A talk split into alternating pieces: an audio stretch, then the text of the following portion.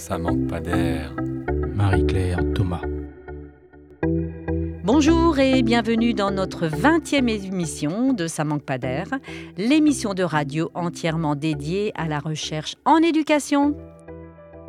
De la motivation, encore de la motivation. Voilà ce que tout enseignant qui se respecte exige aujourd'hui de ses élèves. Faire preuve de motivation, c'est une manière d'inviter les élèves à manifester un certain sérieux, une certaine assiduité à leur travail. C'est aussi une manière de responsabiliser chaque élève dans sa réussite ou bien aussi dans son échec. Si vous n'êtes pas motivé, on ne pourra rien y faire si vous échouez. Enfin, c'est la promesse d'une certaine impartialité dans le processus d'apprentissage. Peu importe son sexe ou son origine sociale, il est communément admis que l'élève motivé est promis à la réussite. Cependant, ce présupposé comporte deux paradoxes. Le premier, c'est que si le véritable enjeu pour que les élèves apprennent efficacement s'opère dans leur motivation, le fait de la susciter ne devrait-elle pas faire partie intégrante du travail de l'enseignant ? Dans ce discours, on nie quelque part l'influence que le milieu, que les pratiques d'enseignement peuvent avoir sur le degré de motivation des élèves. La motivation ne serait-ce finalement pas quelque chose qu'il faudrait insuffler à l'élève au même titre que sa leçon de grammaire ?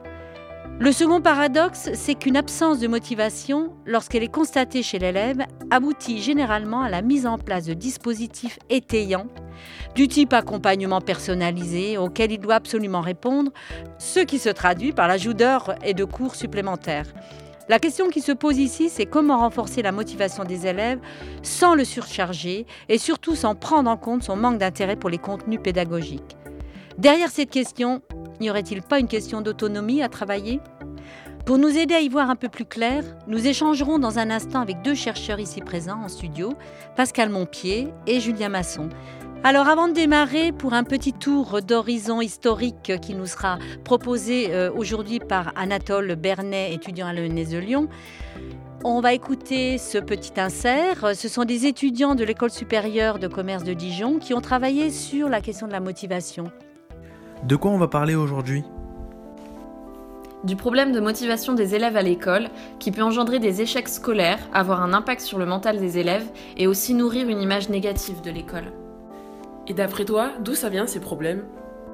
Selon Fenouillet, le problème principal, ce seraient les contraintes qui sont inhérentes au système scolaire. On va faire référence aux notes, aux sanctions, etc.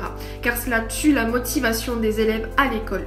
Pour lui, l'idéal, ce serait que les élèves aient tous une motivation intrinsèque. C'est-à-dire ce qu'on fait de son propre chef pour le plaisir et l'activité en elle-même. Sauf qu'elle est inexistante dans le système scolaire. Ce qu'on retrouve généralement chez les élèves, c'est la motivation extrinsèque. Ce qu'on fait pour obtenir une récompense, par exemple un salaire, un diplôme ou une reconnaissance quelconque. À vous, Anatole, prêt pour ce petit tour historique ? Bonjour Marie-Claire. La motivation et le sentiment d'efficacité des élèves baissent de façon socialement différenciée au cours du collège. C'est le titre d'une note d'information de la Direction de l'évaluation de la prospective et de la performance, la DEPP, publiée ce mois de mars. Donc, c'est dire tous les enjeux de cette notion.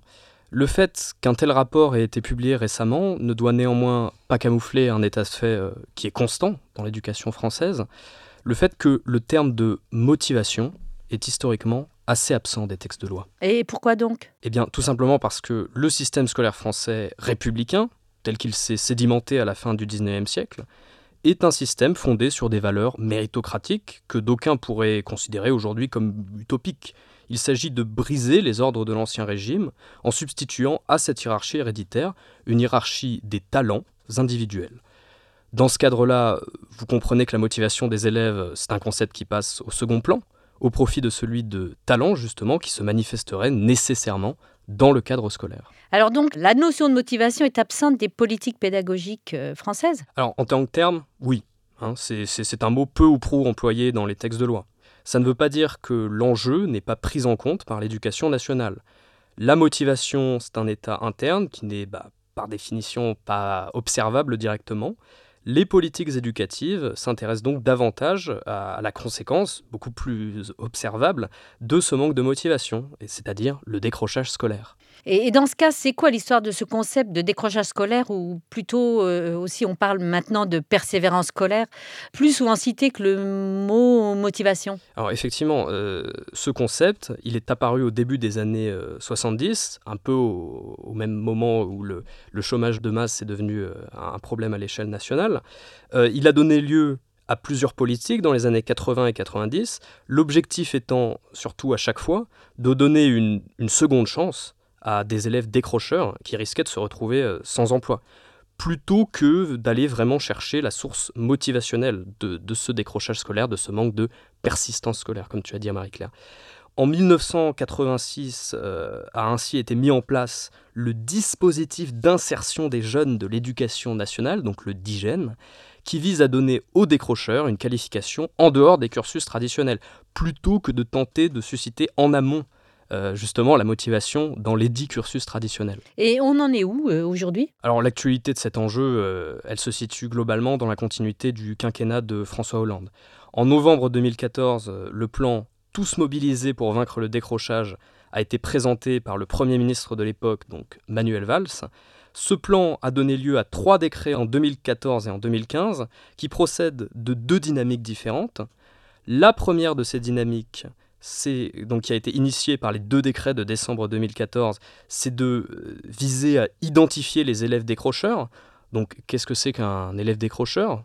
Par là, on entend en fait ceux qui sortent du système éducatif sans diplôme, ceux qui sortent sans le bac, et une fois qu'on les a identifiés, à les orienter vers des formations professionnalisantes. Donc, à cette fin, il y a un site internet qui a été mis en place en 2015, qui s'appelle revienteformer.gouv.fr, donc ce qui nous donne un petit peu effectivement la couleur de cette première dynamique.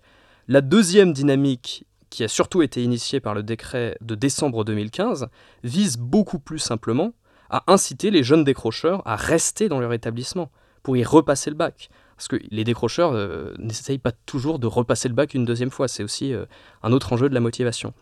Donc dans cette thématique du décrochage scolaire, qui est la chose la plus proche que l'on ait d'une politique éducative de la motivation, on voit que c'est aux élèves déjà en manque de motivation, déjà en échec vis-à-vis de ces enjeux, que l'on s'intéresse. Merci Anatole. Bien, voici un bon préambule à notre propre discussion ici en studio. Nous accueillons aujourd'hui 2 chercheurs, donc Julien Masson et Pascal Montpied. Donc Julien Masson, vous êtes maître de conférence à l'ESP de Lyon et docteur en sciences de l'éducation. Et vos travaux portent sur le lien entre bienveillance dans l'exercice de l'enseignement, motivation des élèves et réussite scolaire. Vous vous intéressez tout particulièrement à la motivation des élèves de l'école primaire. Vous avez également travaillé sur le secondaire, notamment sur le lien entre développement de la motivation et bien-être des élèves. C'est bien ça? Oui, tout à fait. Et vous, Pascal Montpied, donc votre formation, elle est un peu différente, puisque vous êtes docteur en neurobiologie, et vous avez été neurobiologiste et biologiste moléculaire sur un poste au National Institute of Health of Washington pendant 7 ans, avant d'effectuer en 2005 une reconversion vers le thème de l'apprentissage. Vous êtes depuis chargé de recherche au CNRS, au sein du laboratoire Interaction, Corpus, Apprentissage, Représentation, donc plus connu sur le nom de ICAR, et plus précisément au sein de l'équipe ADIS pour Apprentissage, Discours, Interaction et Savoir. Cette formation différente ne vous a pas empêché de travailler sur la question de la motivation, notamment sur l'attrait des élèves de 3e, de 2e et de 1e pour les sciences. Bonjour et bienvenue à tous les 2. Bonjour. Bonjour. Qu'est-ce qu'on met derrière le mot motivation ? Alors, qui veut commencer ? Oui, le terme de motivation, il est un petit peu complexe parce que sous ces airs d'être un mot de vocabulaire de tous les jours, tout le monde utilise la motivation, les enseignants, les parents, les élèves. C'est un peu le Graal à l'école. Comme tous ces mots de la langue courante, en fait, en tant que chercheur, quand on gratte un petit peu, qu'on s'y intéresse de plus près, on s'aperçoit que c'est un petit peu plus complexe que ça. Et notamment, la motivation, il y a plus d'une centaine de théories. Vous parlez de Fenouillet tout à l'heure. Fenouillet a mis à jour à peu près, je crois, 101 théories, ça arrêtait là. Et ce qui ressort en fait de la motivation, au niveau de la psycho, c'est 4 grandes choses, 4 grands éléments qui seraient le déclenchement. Et c'est souvent ce qu'on appelle la motivation. Quand on déclenche un comportement, c'est ce qui se voit en fait. Mais avant ça, on avait avait déjà dans notre tête la direction, c'est-à-dire qu'on savait déjà ce qu'on voulait faire et la motivation avait déjà commencé. Donc déclenchement, on va dire direction, intensité, dans quelle mesure je vais aller résoudre la tâche qu'on me donne ou que je me donne à moi-même d'ailleurs. Et puis, et vous l'avez aussi souligné, le dernier élément qui serait la persévérance ou la persistance. On l'appelle la persistance, mais ça revient au même. Et c'est souvent cet élément-là qui est le plus compliqué à l'école. En tout cas, chez les écoliers d'école primaire, ils déclenchent souvent très bien. Persister, c'est un autre problème. Ouais. Et vous, Pascal Montpied, quel est votre point de vue de... Mon point de vue sur la motivation, c'est évidemment qu'il y a énormément de théories, que je me raccroche évidemment à la neurobiologie, puisque c'est ma formation de base. La motivation, ce qu'il faut bien comprendre, c'est qu'en fait, c'est une émergence au niveau du cerveau et c'est ce qui, depuis la nuit des temps, fait passer de l'impact affectif chez l'humain ou émotionnel chez l'animal à l'élan cognitif. C'est réellement ce qui se passe dans le cerveau au niveau du cortex insulaire. C'est au niveau de la représentation de l'identité. On a une composante qu'on appelle motivationnelle et qui va lancer le cycle cognitif, donc dans ce qu'on appelle un réseau multitâche, un réseau qui est recyclable et qui traite n'importe quelle tâche cognitive. Et c'est cette énergisation de ce réseau cognitif qui se fait via l'impact affectif et qui est donc cette motivation intrinsèque, parce que c'est la représentation du moi ressenti qui s'engage dans le cognitif. Pourquoi il n'y a pas toujours persévérance?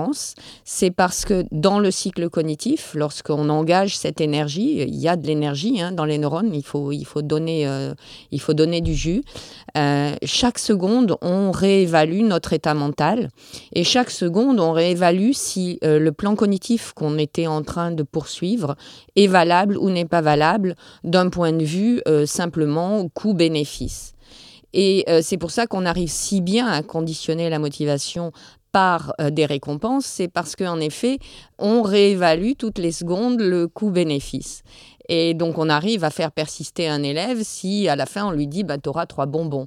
Sauf qu'en effet, s'il le fait pour les bonbons, quand il n'y aura plus les bonbons, il ne retrouvera plus le fil de ce qu'il avait fait et il ne retrouvera plus donc cette espèce de démarche et de pulse qui fait tourner le ressenti et le cycle cognitif en harmonie. Voilà. Julien Masson, vous voulez réagir? Oui, ça me fait penser à une expérimentation. C'est complètement une expérimentation qui met complètement ça en lumière. Aux États-Unis, il y a quelques années, ils avaient rassemblé des enfants. C'était pas dans le cadre scolaire, dans une salle avec des tables, et sur des tables, il y avait des jeux et les enfants avaient le droit d'aller jouer aux jeux qu'ils souhaitaient. Et les chercheurs repéraient un petit peu ceux qui allaient sur une table en particulier, qui était la table où il fallait faire des puzzles. Donc ça, c'était le premier temps. Deuxième temps, c'était la semaine suivante, je crois, mêmes enfants, même table, même jeu, et on leur disait vous pouvez aller comme la semaine dernière jouer à ce que vous voulez. Mais cette fois, ceux qui feront des puzzles, qui nous les rapporteront, on leur donnera 10 cents, c'était aux États-Unis. Qu'est-ce qui se passe ? 100% des enfants vont faire des puzzles. Donc si on s'en arrêtait là, on pourrait dire il suffit de payer les élèves et c'est bon, ils se mettent au boulot. Sauf que c'est exactement ce que vous disiez, la 3e semaine, mêmes enfants, même table, même jeu, on leur dit vous pouvez jouer à ce que vous voulez, sauf que cette fois, c'est comme pour la première semaine, il n'y a pas de récompense, on ne donne pas d'argent. Qu'est-ce qui se passe ? Plus aucun enfant va faire des puzzles, y compris ceux qui avaient été repérés dans le premier temps comme aimant intrinsèquement les puzzles.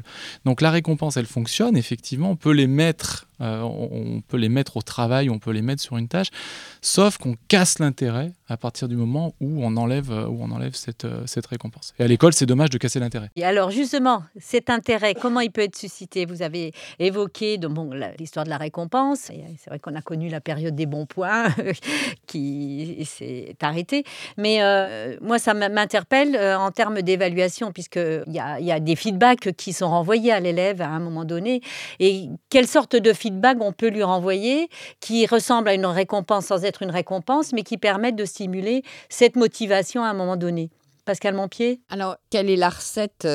Évidemment, tout le monde aimerait la voir. Oui, sans être dans une... Non.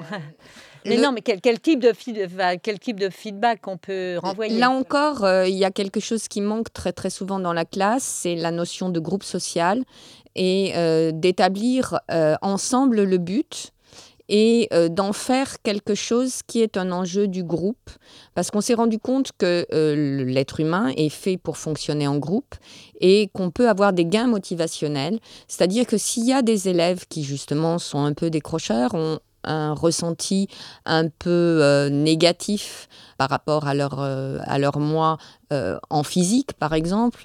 Je prends une discipline qu'en général les élèves n'aiment pas bien.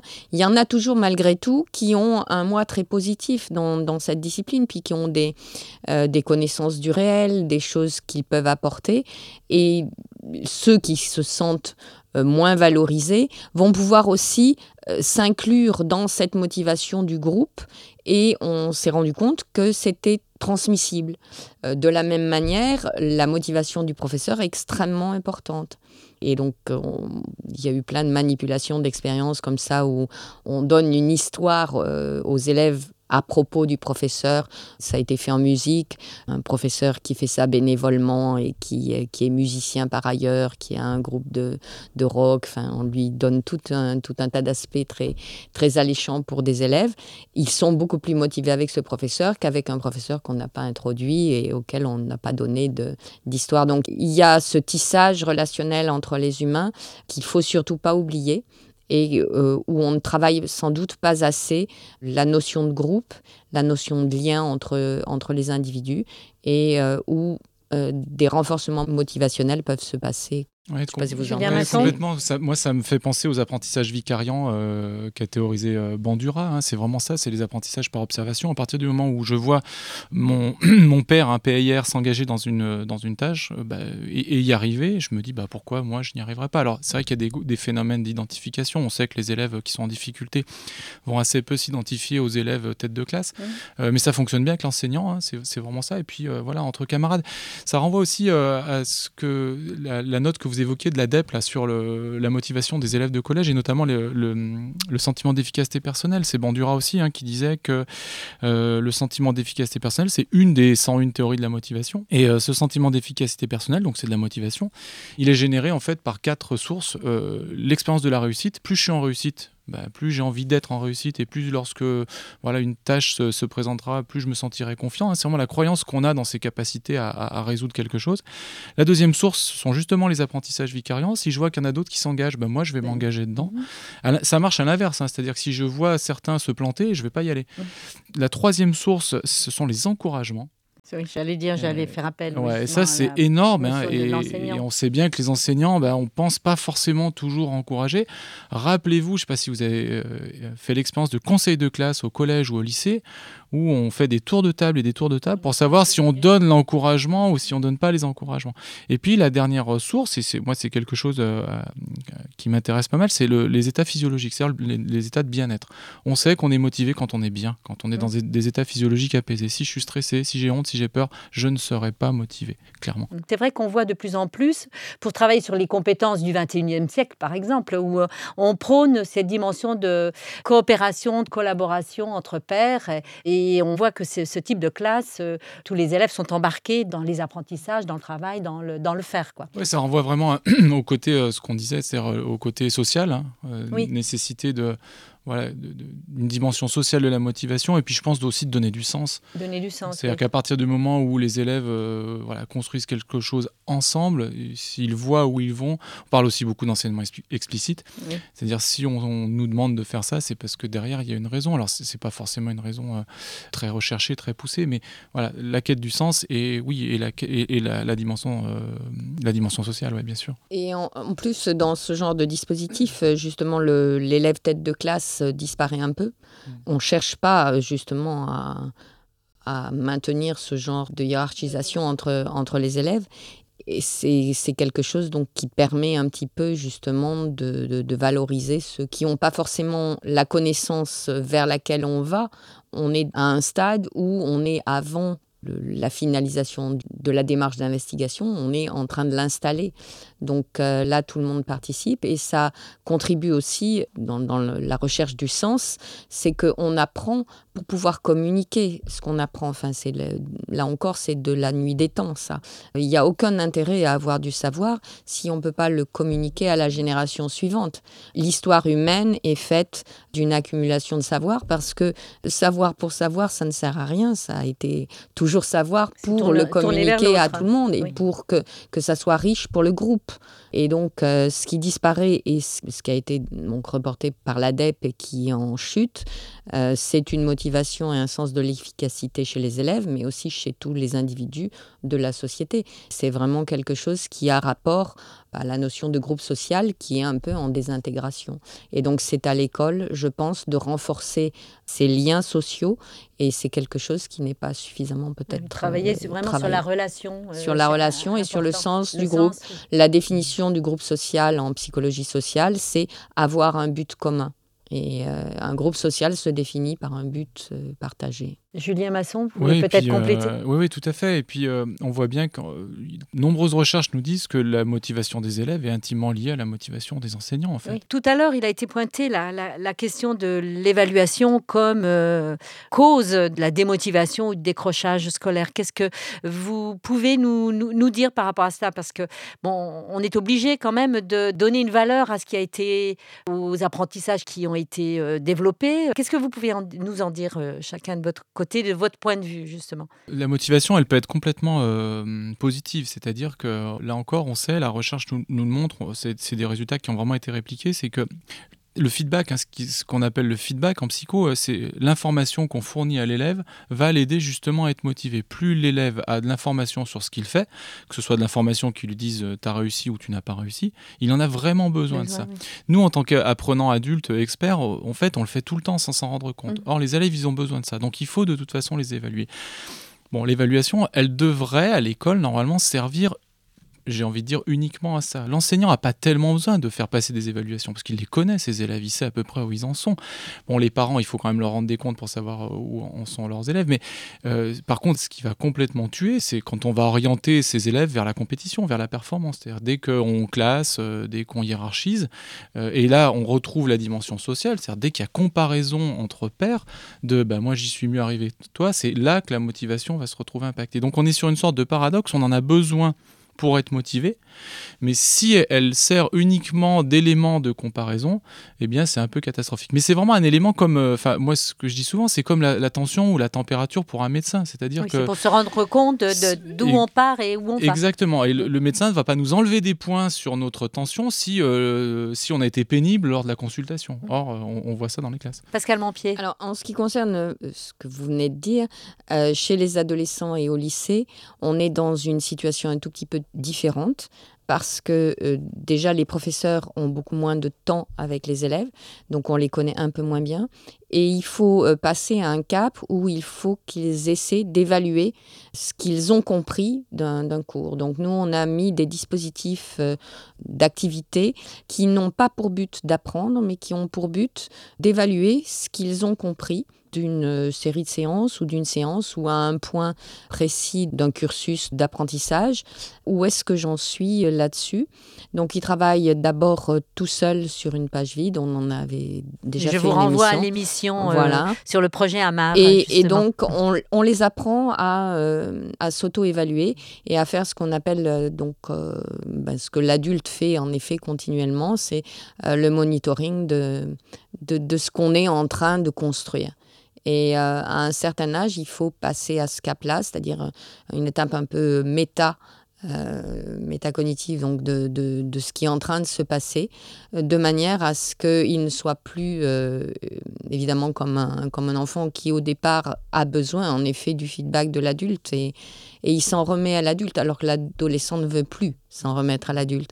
C'est-à-dire qu'en plus, ce qui pose problème dans la notation d'un adolescent, c'est que ça peut être très violent pour lui, parce que c'est violent aux yeux de ses pairs, où la relation sociale aux pairs est aussi quelque chose qui est extrêmement vif chez l'adolescent. Donc, des dispositifs comme ça sont importants parce que ça les fait travailler en petits groupes sur des concepts qui sont en construction. Il n'y a aucune note, aucune évaluation à la suite. Et ce n'est pas dans le faire, c'est faire à propos de ce qu'on a pu construire jusque-là. Donc, ils ont les documents, ils peuvent retravailler. D'abord le faire tête vide et puis après essayer de reconstruire avec les autres, tout seul. Et voilà. Donc, c'est une possibilité et c'est quelque chose qui, de toute façon, à un moment donné, il faut aussi apprendre à l'individu à s'évaluer. Alors justement, bon, l'évaluation elle est importante à condition qu'elle soit bien faite de manière positive, constructive, pour permettre à l'élève de se rendre compte des progrès qu'il a accomplis. Qu'est-ce qu'on pourrait dire justement, qu'est-ce qu'il manquerait dans le cadre de la formation des enseignants pour aborder cette dimension-là de manière profonde, incarnée, quoi, pour que ça devienne un automatisme, que ça sorte de la logique personnelle de l'enseignant qui est plutôt bienveillant de nature C'est super compliqué parce que nous, à l'ESP, du coup, on a les en master, on a les futurs profs, écoles, profs de collège, profs de lycée. Et en fait, ce sont des étudiants qui, toute leur vie, ont vécu l'évaluation de manière hyper certificative. Et on le fait même à l'ESP. C'est-à-dire que nous, les premiers à l'ESP, il faut qu'on leur mette des notes pour qu'ils valident des UE et des crédits. Donc, il y a un vrai paradoxe là-dedans. Alors, ce qu'on essaye quand même de leur expliquer, c'est ça. C'est-à-dire que à quoi sert l'évaluation ? Pourquoi on évalue ? Pourquoi et pour qui ? Et quand on se pose ces questions, déjà, oui, ça nous met un peu en recul et on est vraiment sur des compétences, comme vous dites, méta, c'est-à-dire essayer d'emmener l'élève vers une évaluation experte, c'est-à-dire qui soit capable lui-même de s'évaluer. C'est une fameuse auto-évaluation. Mais c'est pas simple et ça se fait petit à petit. Après, qu'il y ait des notes, des couleurs, des smileys, des lettres, finalement, peu importe, c'est vraiment ce que ça nous dit. C'est l'évaluation et après. C'est vraiment le « et après » sur lesquels on essaye de les guider, de leur dire « vous avez posé une évaluation, quelle qu'elle soit, et après, qu'est-ce que vous en faites ?» Si c'est juste pour avoir un 12 sur 20 et dire « tu as eu 12 sur 20, chapitre suivant », non, il est là le problème. Donc, c'est vraiment le « et après ». C'est très compliqué. Hein. Là encore, en évaluation, on n'a pas résolu le problème. Quand on a 25-30 élèves par classe et qu'il faut différencier chaque évaluation, c'est hyper compliqué. Mais l'idée derrière ça, c'est vraiment, ça me permet d'affiner, moi, mon enseignement. Voilà. Pascal Montpied. L'autre problème qui est lié donc à tout ce qu'on vient de dire sur l'évaluation, c'est la quantité de choses à évaluer. C'est que la même chose, le temps qu'on passe à les apprendre à évaluer, on ne le passe pas évidemment à faire le programme. Et vous savez que quand on est au lycée, il y a le bac à l'issue. Et en terminale, par exemple, je sais que les professeurs avec qui je travaille disent forcément qu'on diminue le temps là-dessus parce qu'il y a un certain nombre de choses à bachoter. Il y a un conflit dans le sens où on ne peut pas faire des démarches d'investigation et des projets qui soient interdisciplinaires et qui puissent conduire à quelque chose d'un petit peu cohérent, un petit peu une espèce de liberté de recherche de l'élève et avoir des programmes trop rigides et avoir des évaluations sur tel et tel concept. C'est un petit peu ces conflits-là qui... on est à un passage de l'histoire où il va falloir gérer ça, je pense, mais c'est pas encore là, quoi. Effectivement, c'est tout un système qu'il faut revoir de la plus petite classe jusqu'en haut de l'échelle, en centrale, au niveau du ministère. Eh bien, peut-être un petit mot pour la fin, parce que je vois l'heure qui tourne. Est-ce que vous avez envie de conclure sur une note plus positive que le changement du système impossible ? Sur la motivation, c'est vraiment, les maîtres mots, c'est pour moi vraiment ce que j'essaie d'expliquer aux étudiants, c'est vraiment le bien-être de l'élève, parce qu'on sait qu'un élève qui va bien est un élève qui apprend bien, parce qu'il est motivé notamment, mais pas seulement. On est vraiment, après, sur des questions de santé, au-delà des apprentissages, on est vraiment sur des questions de santé. Et on sait qu'un élève qui est en bonne santé, qui ressent du bien-être, est un élève qui va bien apprendre. Et un élève qui apprend bien sera un adulte qui sera en bonne santé. Donc c'est vraiment là la clé. Et finalement... le programme, les évaluations, j'ai presque envie de dire que c'est presque secondaire. Voilà. Pascal Montpied, le petit mot de la fin. Entièrement de cet avis, ça a été montré par résonance magnétique nucléaire. C'est vraiment quelque chose qui, je pense, va faire un état de base quand même sur ce qui se passe à l'école. Et je rappellerai encore que l'être humain est fait pour vivre en groupe social et que si on forçait là-dessus, je pense qu'on recomprendrait aussi le sens du lien à l'autre, le sens de l'apprentissage par l'autre, le sens de la coopération pour aller vers un but d'apprentissage et le bien-être irait avec aussi et le bien-être peut-être même à global, plus long terme dans une société un tout petit peu plus liée et épanouie. Ça manque pas d'air, c'est terminé pour aujourd'hui. Merci à Pascal Montpied, merci à Julien Masson pour tous vos travaux qui sont très très enrichissants. Et merci à Anatole Bernet, élève de l'ENS de Lyon, qui nous a permis de préparer cette émission avec brio. Et merci à Sébastien Boudin, donc toujours à la régie et à la réalisation de cette émission. Prochain rendez-vous donc de Ça manque pas d'air, ce sera au mois de septembre, puisqu'il y a les vacances entre-temps. Et nous nous retrouverons sur le thème de la philosophie à l'école. À très bientôt.